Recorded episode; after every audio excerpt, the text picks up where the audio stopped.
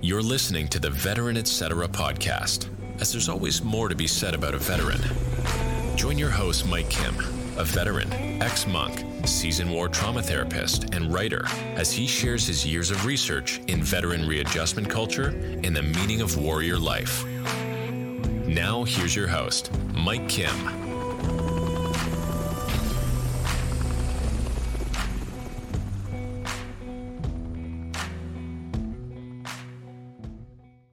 Welcome. This is Veteran Etc., a show that is dedicated towards understanding not just veteran culture, but veteran readjustment culture. This has been a concept I have developed going back to the 90s in my work with veterans and those in the military. Your host, me, Mike Kim, has served in the military four different times going back to 1986 and ending in 2009, and also holding hybrid federal missions working with the military, extending to 2017.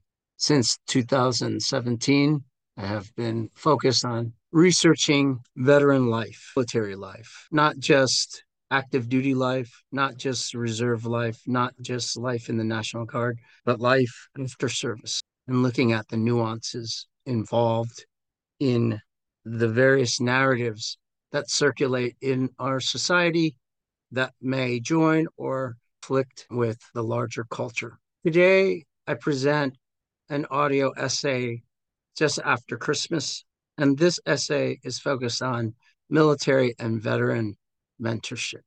Mentorship is an important ingredient, not just towards leadership and management, but it is important for the wellness of the warrior. The word mentor goes back to ancient Greece in its narratives of mythology, and the meaning is this.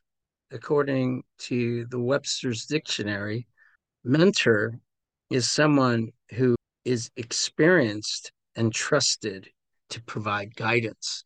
Notice I mentioned experienced and trusted. I think in our days in and out of uniform, we've experienced hardships as well as moments of glory. We've also experienced sad moments.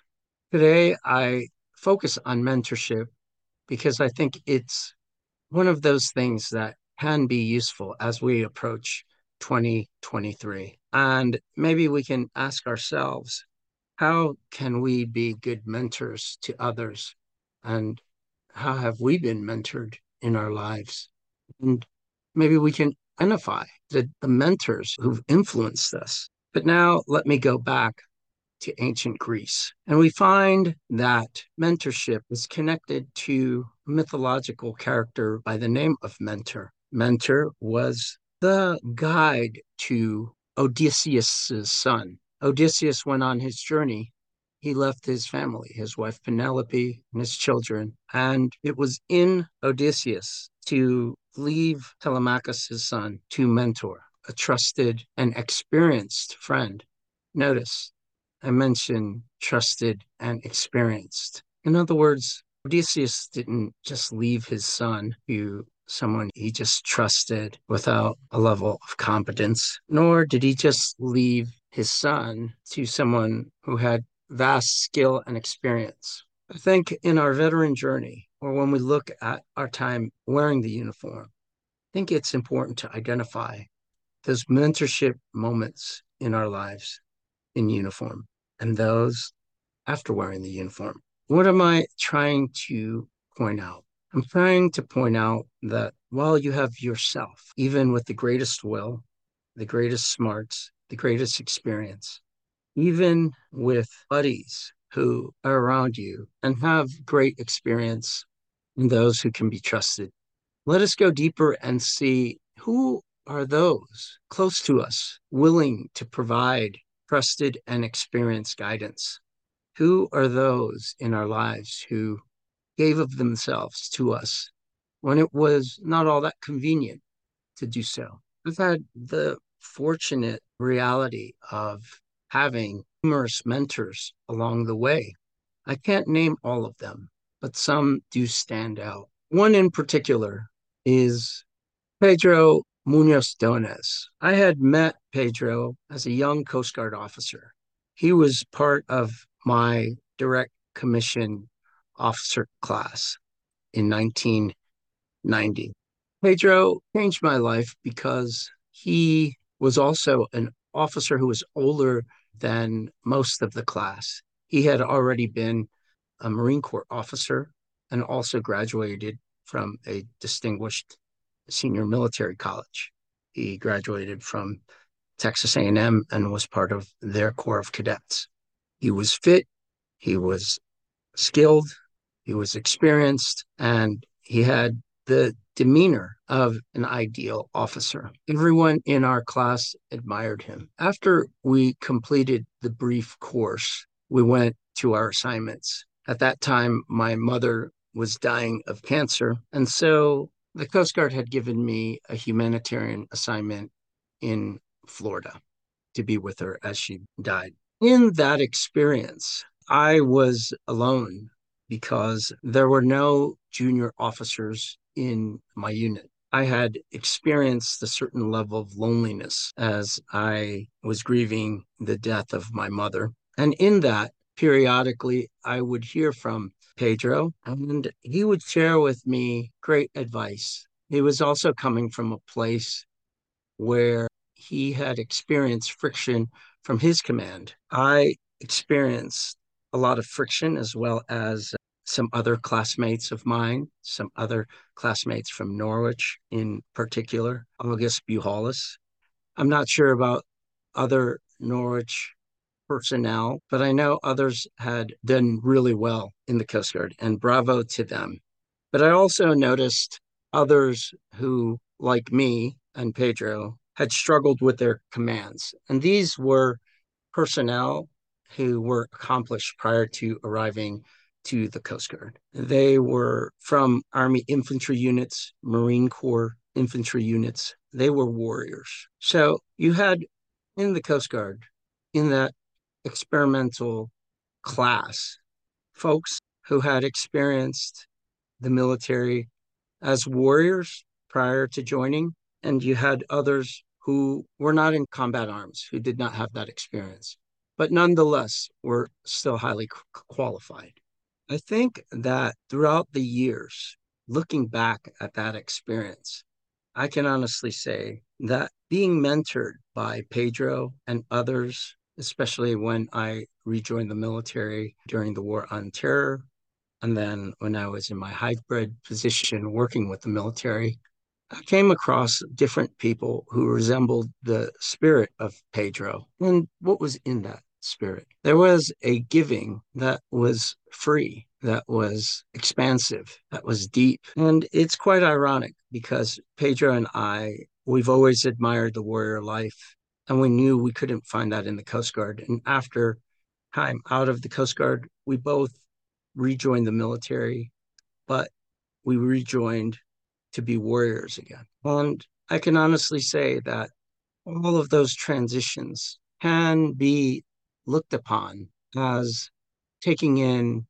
trustworthy and experienced guidance from Pedro because I was only 21 years old. And I remembered his words, and I took those words throughout my journey. I also took on the words from Father David Pratt, who was my chaplain when I was in the Marines and had helped me with my calling towards becoming a Dominican friar monk in the future, as well as to help me in the bereavement process.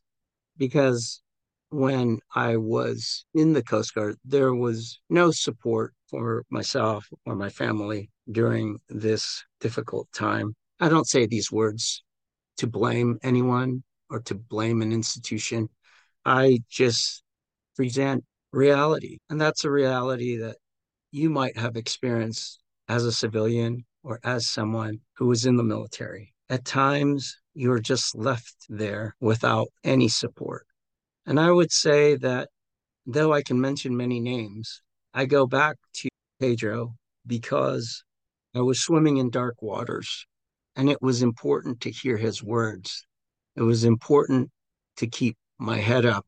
And it also gave me the courage to pursue a whistleblower while I was in uniform. It was not a traditional whistleblower, but nonetheless, it was a whistleblower and it was effective in regards to mobilizing me to other things, such as going to Yale for graduate school. As I think about Odysseus, I think about how Mentor played such a role in guiding Odysseus's son. I think about my son in the future. And as a father, I wonder how much of a good mentor I am. I know that Lance Armstrong did not have a strong father figure, and he relied much on Jeffrey Spencer, Dr. Jeffrey Spencer, as a mentor. And if you look at Dr. Spencer's life, you see that he himself came from a broken home and did not have a father present to help him.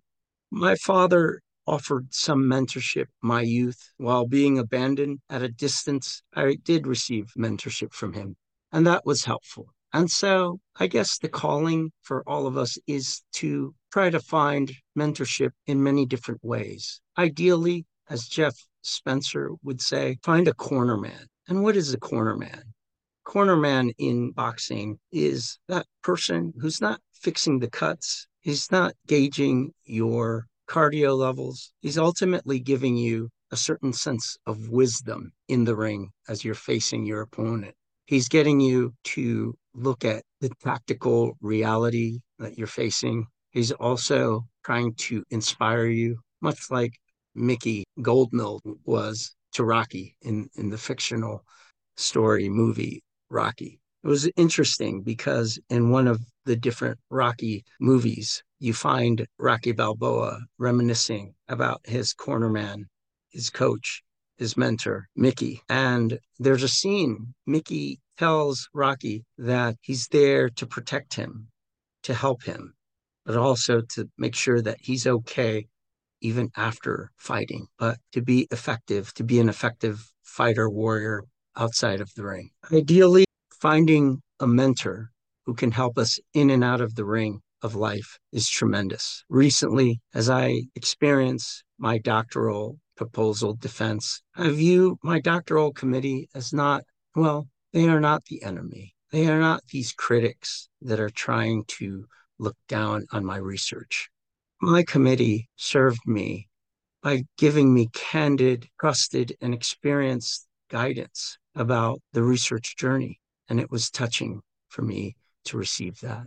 When I think about my work with veterans, I feel that outside of being a war trauma therapist and also director of the largest VA war trauma outpatient program in New York City, I took on the role of being a mentor, not just to the veterans who walked into my site, but to my clinical staff and to the administrative staff. I felt that my mission was to provide as much trusted and experienced guidance to those trying to accomplish the mission that I gave them, that I was also a part of. And that was to heal veterans from war, as well as active duty members from the unseen wounds and injuries of war. And so I ask you, as you end 2022 and you pursue 2023, where have you been mentored in your life? This isn't an issue of wearing a uniform or not, though I stress the uniform because mentorship when it comes to the military is so important. Why? Because it involves the lives of human beings. Errors can mean deaths. And that's why there is a call for higher level of ethics.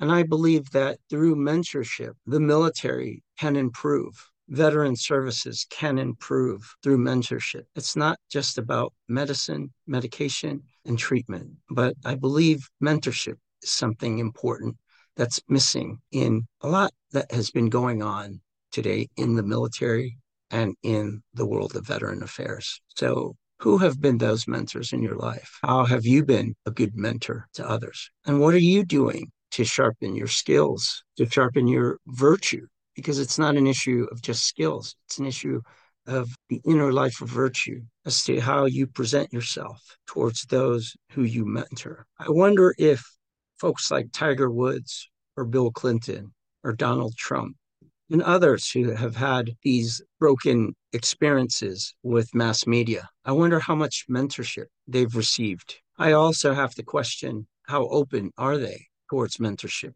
I feel that General Milley gets a lot of criticism for how he's leading and managing the military at this time. But as I look at his life and the way he communicates to military personnel and civilians and to Congress and to the commander in chief, I sense that he is one who mentors effectively. And I see a person who is open to mentorship. Remember, in the 70s, the Navy went through a huge transition, as well as the Marine Corps, in regards to race relations. Many criticized Admiral Zumwalt for laying down policies that opened the military up towards bridging the gap of racism between white, black, and, and others in the military. If we look back at the different changes that he pursued, for example, he opened up in the Navy all the jobs, the rates, the, the military occupational specialties. And so if you were Latino, Black, or Asian, you were not just in the galley in kitchen services. You were able to compete for other jobs in the Navy. He also expanded the officer corps, and he did many different things to open up the Navy and also encourage the Marine Corps to open up. This took a lot of courage. And back then, there was a lot of heat towards Admiral Zumwalt. But now, objectively, we can see that he was on the right side of history and he took on the experienced and trusted advice of others because at that time it was the Vietnam War and, and there was a lot of rebellion in the ranks, very similar to the samurai rebellions going back to ancient Japan. And we did not in our country experience a violent rebellion. And that shows the power of our democracy. Whether it's an issue of race or an issue involving the military budget, for example, looking at the money involved in funding the F 35 jet fighter project or nuclear weapons or manpower in the military. We're looking at many different issues where we've got to be open to trusted and experienced mentors. If it comes down to veteran readjustment, it's important that we look at those who made a change and who mentored others effectively, like Senator Max Cleland, who set the stage when he was Secretary of the VA to change the ways of the VA to serve veterans, starting with Vietnam veterans during the 80s. And that has continued. The VA has not been perfect, but in many ways, we can say that the VA, much like the military, is part of that experiment in democracy, in American democracy.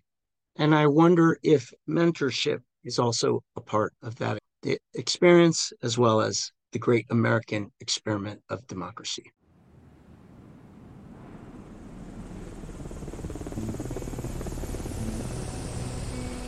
Veteran Etc. invites you to join us again with your host, Mike Kim, every Sunday. If the content from this podcast is informative to you, please share the podcast with others. Give a like and or post something you learned from the episode on social media. If interested in other truly informative podcasts like Veteran Etc., check out cominghomewell.com for a listing of other veteran-based podcasts. Thank you for tuning in.